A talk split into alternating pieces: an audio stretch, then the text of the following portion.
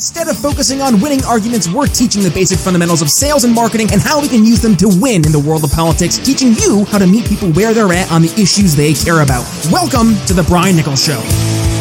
Well, happy Thursday there, folks. Brian Nichols here on The Brian Nichols Show, and thank you for joining us on, of course, another fun filled episode. I am, as always, your humble host, and today we have a returning guest who's joining us on the program to talk about why we should be funding the government from the bottom up not from the top down to the bottom. But before we get there, I'm going to go ahead and give a shout out to today's sponsor, and that is Young Americans for Liberty. Guys, I want to tell you about this great opportunity to jump headfirst into the uh, into the liberty movement that is and make a real impact. Young Americans for Liberty is currently recruiting campaign field staff to help elect pro-liberty candidates across the country as part of Operation Win at the Door. These principal candidates are dedicated to fighting for gun rights, keeping our troops home, parental rights and education, criminal justice reform, ending our senseless spending, and many other winning liberty policies. And when I say winning, I mean it. Their work speaks for itself. These are the guys that helped pass constitutional carry in Indiana, Texas, and Alabama fought the lockdowns every step of the way, all while helping make Liberty win. So, you want to help make a difference and get Liberty candidates elected across the country? If you want to be a part of the fight and actually make an impact in our insane political climate here in 2022, you can join one of these campaigns now through November 8th, gas covered, housing fully provided, and you'll be compensated a total of $2,800 a month for your work on the campaign trail. Interested? Go to briannicholsshow.com forward slash YAL to apply and make a real change in this country today. That's briannicholsshow.com forward slash YAL. Let's make Liberty win one more time. briannicholsshow.com forward slash YAL. All right, folks. So I mentioned it. Yeah, returning here onto the program, we're going to take a 90 degree turn, and that is with the one Fred Eberlein. Fred, welcome back to the program. Yeah, it's good to be here, Brian. Thanks for having me back. Absolutely. You've been busy, Fred. Yeah, uh, let's see. Last time you were on the show, you were getting ready to uh, have your new book, The 90 Degree Turn, uh, officially launch. And then July 4th came, and uh, my goodness, you, you jumped right up there into the bestsellers on Amazon. Talk to us. What's been going on now that you're an official uh, Amazon best-selling author? Uh, well, people are interested in the book, um, which is great. And um, but you know, we've got. I have personally, it's nice, but we have a long way to go um, in terms of this being recognized as the formula, a credible formula for transitioning Washington. So up until that happens, Brian, it's just a lot of warm fuzzies and good feelings and all that. But it's nice to hear from people who have really read it, who focus on particular details and really think about it. And that's great. So since I've launched the book, I've also recently introduced a website, The 90 Degree Turn. And um, I'm blogging there. I wrote my first blog about 10 days ago. I wanted to have another one, I'd like to do one a week actually. Uh, but I came down with COVID, so that got in the way a bit. But my first blog was title of it is what, what I what I did wrong or where I went wrong, excuse me. So my philosophy is to take on criticism, constructive criticism. And in this first blog, I refer to one of the first reviews, actually the first review written on the book by a gentleman by the name of Steve Levine. Yeah, that's the blog right there where I went wrong. And I, I tell the story of I think this may have happened before you and I even connected, Brian, but very early on, I sent this out in PDF uh, to lots of folks, and I was looking for reviews. And Steve responded and uh, basically said, Well, you know, I can't write a review because if I do, it's not going to be very good. And uh, so we started to i responded to him after reading his objections and i realized ah, you know he's these are some fair objections. So rather than getting defensive about it i think having a background in business has helped this. I just looked at it objectively and put myself in his position and there's merit to his arguments. And i like that. I like that because you know this is a theory that i've put forward in the book.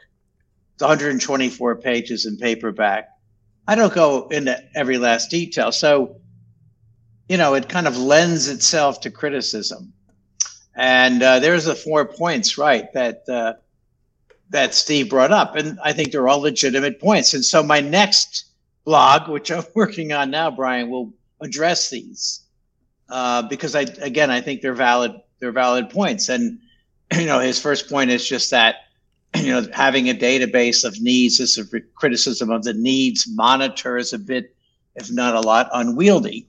Um, and, you know, that's true. So how do you do that? How do you make that work, right? And you know, then he goes on to make other criticisms, uh, thinking of how things work today. Uh, you know, as he writes in the second point, uh, the needs of a community almost untenable given the complexity of infrastructure needed to create, operate, and maintain municipal properties and services. So there's no arguing that, but again, this is about alignment. But and and more importantly, it's I like the feedback. I like the criticism. So this new website I have is um, the theme is dialogue. That's really the name of it. The URL is 90 degree turn, but uh, the theme there is dialogue. Well, and how important is it, right, Fred, to have an actual conversation? And that's something that yeah. I, I think I really appreciate about our first time we got together was that you were coming into this truly looking to have a dialogue. You were looking to bring an idea to the table and, and frankly try to, to make people think in a different way. And, and how exciting of a time to bring a different idea to the table when there are m- millions, if not billions, yeah. of people across the globe who are now actively looking to do things in a different way.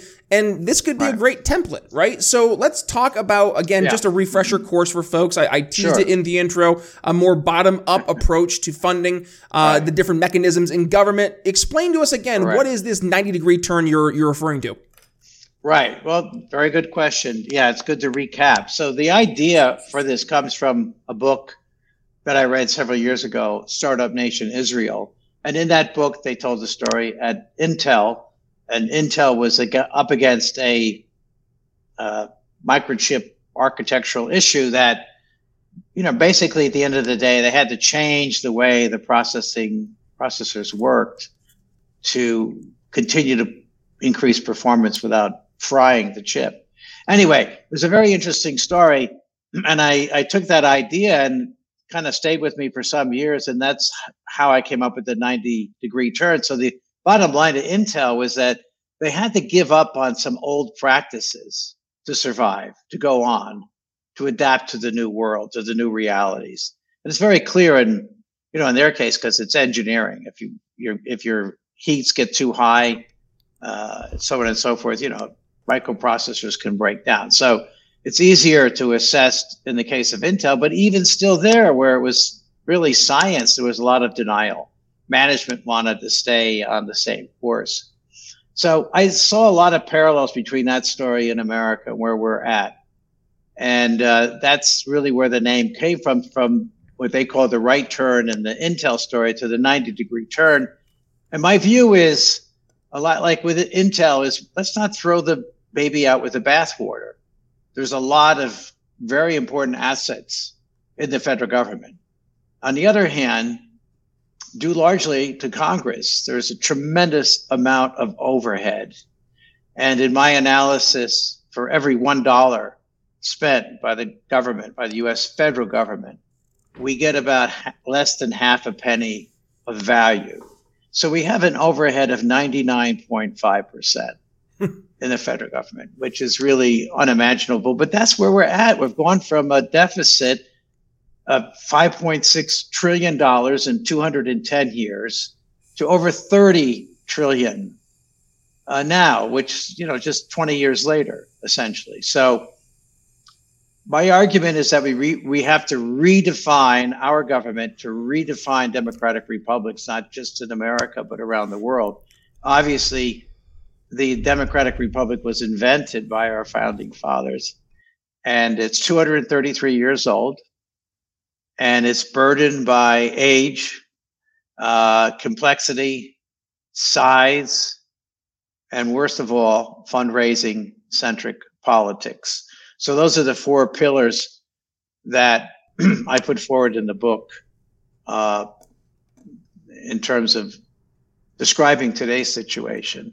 And then I put forward a solution, a pivot, if you will, on how we go from where we're at today to a, to greater value coming out of not just Washington, but presumably local and state governments. In the world of wine, there are so many choices, and that's why Blood of Tyrants Wine has tyrants losing their heads. Whether you're looking for a new go to at home or want to impress your friends at a party, Blood of Tyrants Wine has you covered. And if you're trying to get rid of some pesky tyrants in your life, well, we've got that covered too. Head to BrianNicholsShow.com forward slash wine and get $5 off your order. One more time, BrianNicholsShow.com forward slash wine. Free men don't ask permission, so take a sip. You'll be glad you did. Now, saving so. saving the good stuff, right? Obviously, for the audience to go ahead and actually get the book, right? Yeah. Um, give yes. us uh, a little bit of a snapshot of what that solution looks like and how it actually goes from being a great book yeah. and an idea to a tangible, uh, real life, practical idea into practice. Right. And some of that's on the back of the book here, uh, where I talk about bottom up separation, which I'll get into, and value gap and needs monitor it's not actually the order they're given in the book. There is there there's the cover for everyone to see. Um, and excuse my markers there, but just in case. anyway, it's a short book. It's 124 pages in paperback, and uh, it's a theory. It's a political theory. I wanted to keep it short. I didn't want to try to get into every permutation. So the core elements of this, in terms of how we pivot, Brian, is we start what we, what we call a needs monitor. I think in our last uh, podcast you were calling it the heat map, which is fine. That's the idea. It's a heat map of needs, um, and it's a sophisticated, open, secure system. Hasn't been built yet. It's conceptual, but this is not rocket science. Basically, everybody can come in, indicate what their needs are. If they have solutions in mind, they can put those forward too but this that's the concept. I mean, it's a bit more sophisticated than just saying a need. We want you to articulate that and elaborate on that, talk about any solutions. And this might be anywhere from cleaner water to education to higher, greater security, economic security, you name it. We want to put it there. And if, you know, look at if Amazon can do this with products and so many suppliers that it works with and millions of products, we can do the same in terms of quantifying and letting individuals quantify what their needs are, right? So that's where it starts. That's the needs monitor. And the idea is that through government, whether it's local or state, county, federal, they all can look at that and judge from that the real needs on the ground. The other purpose of the needs monitor, though, is this bottom up separation that I mentioned a moment ago. Mm. So we use the needs monitor as a way of identifying what which resources in Washington first and foremost are needed. I mean, the focus of my book is on Washington. Uh, we have about 10 million people working in Washington today, more or less. Nobody really knows the exact figure. um, you know, and they're they're spending seven trillion a year. That's 31 percent or thereabouts of the GDP. So it's it's a huge part of the economy and it's we just need to come to grips with it. It's bonkers. And so wow.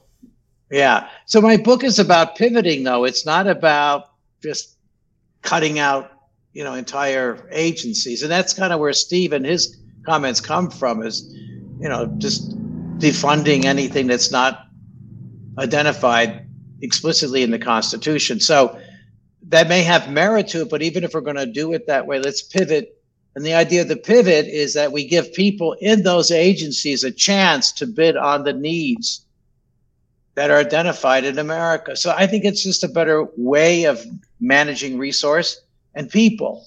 I mean, we don't want to be just because someone is a civil servant in the government doesn't mean they're a bad person and they should, you know. Well, be, be what's funny you say that, Fred, is um, we did an audience poll here, not just at the the Brian Nichols show, but the Greater We Are Libertarians audience.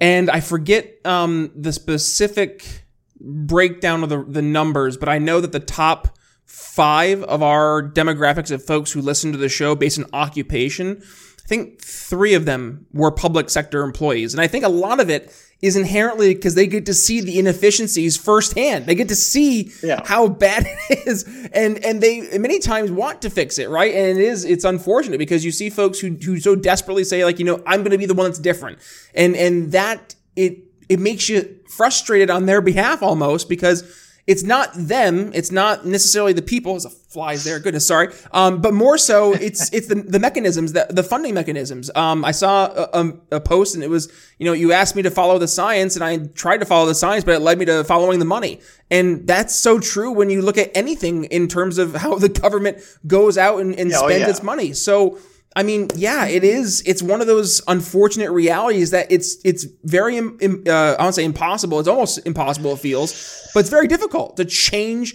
this leviathan of a federal government. To your point, spending seven trillion dollars yeah. a year. It's just bonkers yeah. to me. Well, um, particularly wow. when you see how much of it is overhead. So yeah, talk to us about that. Well, I mean, that's what my analysis says. I did it deep dive of sorts on uh, healthcare.gov, but I looked at other aspects of the government, uh, including even those that report on the bad things, like the Inspector General's office. They, you know, they give themselves credit on potential savings. I mean, so to see that the very entity that's charged with keeping us all on track and integrity and accountability is there by their own methods spinning the numbers. Mm. That's frightening. So the spinning happens everywhere, even at the inspector general's office. I mean, again, they're they're giving themselves in their reports to Congress, and I'm pretty certain Congress has approved this. They award themselves credit. I don't think anyone gets a bonus necessarily, but they give themselves credit on recommendations they've made and the potential savings that can come from that. To, to do to say uh, here's an idea, Brian, you know, and oh boy, if you implement this, you're going to save five million a year, and then I go and put that in my ledger. I save Brian five million a year.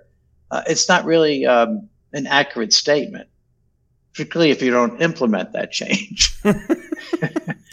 Uh, one report yeah. I saw it, it, in DOL, Department of Labor. Um, I think I brought this up in our first podcast. Mm-hmm. It's still yep. shocking to me, but was no no charts on things completed, but nine pages uh, in the appendix of projects or recommendations not implemented. Recommendations not implemented. So that's like our government. It's so much motion and just little tiny bit of action. and, and, it's become you know it's really become a problem uh, at so many levels and uh, we have to fix it. So that's what i put this forward with. Malice towards nobody. Yeah i mean i have malice towards no party no person. It's a systemic issue yes. brought about by everyday human beings who were motivated by sometimes bad things like lots of money and and and all that. Incentive structures matter and they're real. Like I don't know why sometimes we pretend that's not the case when we talk about the public sector, but if anything, it's even more so real in the public sector. So yeah, let's acknowledge that and with that to your point, try to yeah. develop a system that addresses that. So, uh, Fred, we're already yeah. hard pressed for time here. So, with that being said, let's do this. Yeah. Uh, direct folks to where they can find this awesome new book, The 90 Degree Turn, but also we have a lot of projects that are, as you mentioned, coming down the pike here. You have your new blog, but also, rumor is you're starting a podcast. Talk to us about that. Yeah, that's right. Well, thanks for bringing that up. I almost forgot. So, as part of the dialogue, I'd really like to have people on my podcast that have read the book and have feedback, criticism, like Steve does. You know, so um, that's what I want to do is, and I'm, I'm doing that. I'm planning that. Uh, one of the first part podcasts will be actually with my brother, who played a role in helping me to write the book, and you'll hear that there's a lot we don't agree on, uh, but it's healthy. It's healthy dialogue, and that's what this is about: is just putting this theory out there letting people say, here's what I like, here's what I don't like, and trying to make it better. So the website and the dialogue and all the blogs I'm writing and podcasts is really to build out and let's say put some definition behind the theory. That's the goal. Love it. Fred, thank you for joining us. And folks, if you enjoyed today's episode, well, I'm going to ask you to do me a few things. Number one, please go ahead and give today's episode a share. That's number one. Number two, please go and give Fred's book a purchase over on Amazon. I will include the link for you guys in the show notes. And by the way, folks, if you get value from what we're doing here at the Brian Nichols Show, well, there's beyond just sharing the episode and of course, showing up here every single day, which I so greatly appreciate. The other thing you can do is, uh, well, actually, there's two things you can do. Number one, become a super fan. $5 a month. You can join us over on Patreon. You get, uh, monthly, uh, sessions with yours truly where we'll go through some Q and A's or you can, uh, go ahead, anything really top of mind, uh, business, sales questions, anything in that world, go ahead feel free to uh, ask away. Um, also behind the scenes content, so $5 a month over on Patreon, or if you're interested in making a one-time PayPal donation, I, it, I appreciate it. It goes right back into the show. It allows us to have folks like Fred return here on the program to talk about the 90 degree turn and all these awesome new ideas that can help solve the problems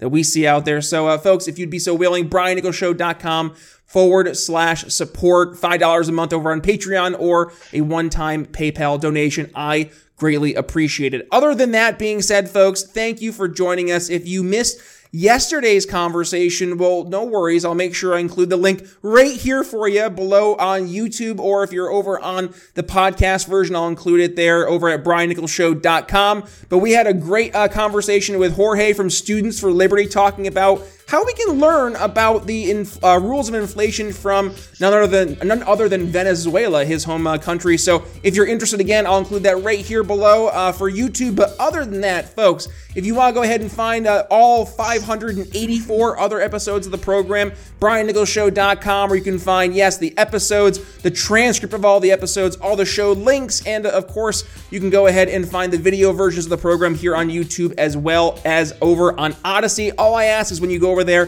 please do me a favor, go ahead and hit the subscription button, or uh, the subscribe button that is, but also hit that little notification bell so you're not missing a single time we go live. But that's all I have for you. With that being said, it's Brian Nichols signing off. You're on the Brian Nichols Show for Fred Eberlein. We'll see you tomorrow. Thanks for listening to the Brian Nichols Show. Find more episodes at briannicholsshow.com.